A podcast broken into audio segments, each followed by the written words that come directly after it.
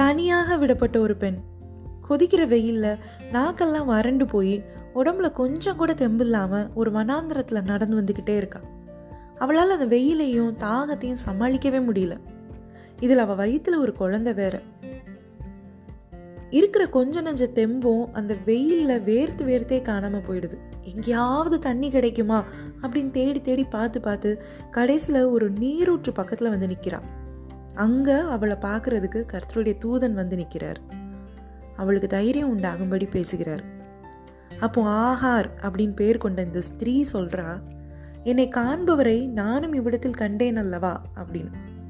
அது மட்டும் இல்லாமல் தன்னோடு பேசின கர்த்தருக்கு நீர் என்னை காண்கிற தேவன் அப்படின்னு ஒரு பேரும் வைக்கிறான். லஹாய் ரோய் அப்படின்னு.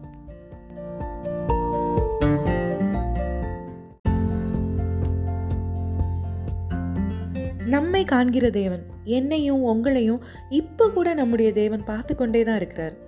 நம்முடைய கத்ராகிய தேவனுடைய கண்கள் எப்போவாது நம்ம மேலே வந்து போகிறதில்ல எப்போவுமே முன்னூற்றி அறுபத்தைந்து நாட்களும் நம்ம மேலே பதிக்கப்பட்டு இருக்கு சங்கீதம் முப்பத்தி நாலு பதினஞ்சில் வாசிக்கிறது போல கர்த்தருடைய கண்கள் நீதிமான்கள் மேல் நோக்கமாக இருக்கிறது இங்கே ஆகாருடைய கதையுமே அதுதான். ஆகார் சாராயினால் கொடுமை பண்ணப்படுறா. தன் எஜமானனுக்கு கற்பிணியான அடிமை பெண் இந்த ஆகார். எஜமானனாகிய ஆபிரகாம் சாராயோட கட்டாயத்தினால ஆகாருடைய கருவுக்கு அவர் காரணமாகிறார். ஆகார் மேல் உண்டான அன்புனால அல்ல. ஸோ ஆகாருக்கு கணவன் அப்படிங்கிற விதத்தில் ஆபிராமுடைய அன்போ அக்கறையோ ஆதரவோ அங்கே கிடைக்கவே இல்லை. அடுத்தது ஆகார் இன்னும் ஒரு அடிமை பெண் தான்.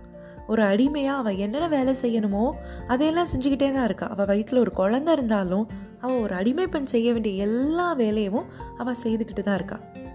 போதாததுக்கு எஜமாட்டி சாராயோட சுடு சொற்கள் வேற. கர்ப்பிணி ஆகிவிட்டாளே அப்படின்னு ஒரு ஆதங்கமும் பொறாமினாலும் உண்டாகிற இந்த சுடு சொற்கள் இவ்வளோத்தையும் ஒரு தனி பெண்ணாக எதிர்கொள்கிற ஆகார் ஒன்று ரெண்டு தடவை சாராய் கிட்ட கொஞ்சம் எதிர்கேள்வி கேட்டு பதில் பேசி தன்னை சாரா வந்து அதிகாரம் பண்ணுறப்போ அவளை அற்பமாகவும் பேசிடுறான் அதனால சாரா வந்து இன்னும் அவளை ரொம்ப கடினமாக நடத்த அதை பொறுத்துக்க முடியாமல் ஆஹார் ஓடி போயிடுறான்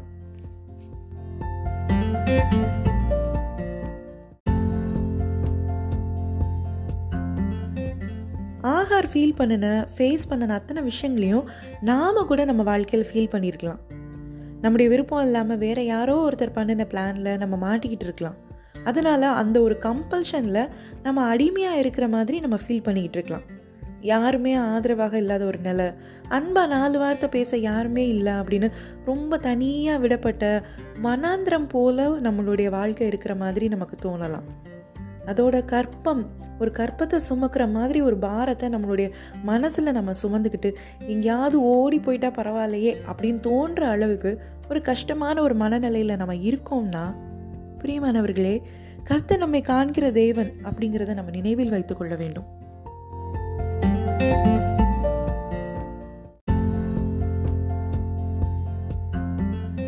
கர்த்தர் நம்மை காண்கிறார் அப்படின்னா கர்த்தர் நம்மை அறிந்திருக்கிறார் அப்படின்னு அர்த்தம்.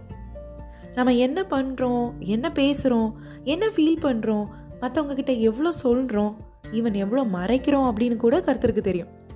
சங்கீதம் ஐம்பத்தி ஆறு எட்டில் என் அலைச்சல்களை தேவரீர் எண்ணி இருக்கிறீர் என் கண்ணீரை உங்களுடைய துருத்தியில் வையும் அவைகள் உங்களுடைய கணக்கில் அல்லவோ இருக்கிறது அப்படின்னு தாவிது சொல்கிறது போல் கர்த்தருக்கு எல்லாம் தெரியும். அவருக்கு எல்லாம் தெரியும் அப்படிங்கிறதே எவ்வளோ கம்ஃபர்டிங்கான ஒரு காரியம்.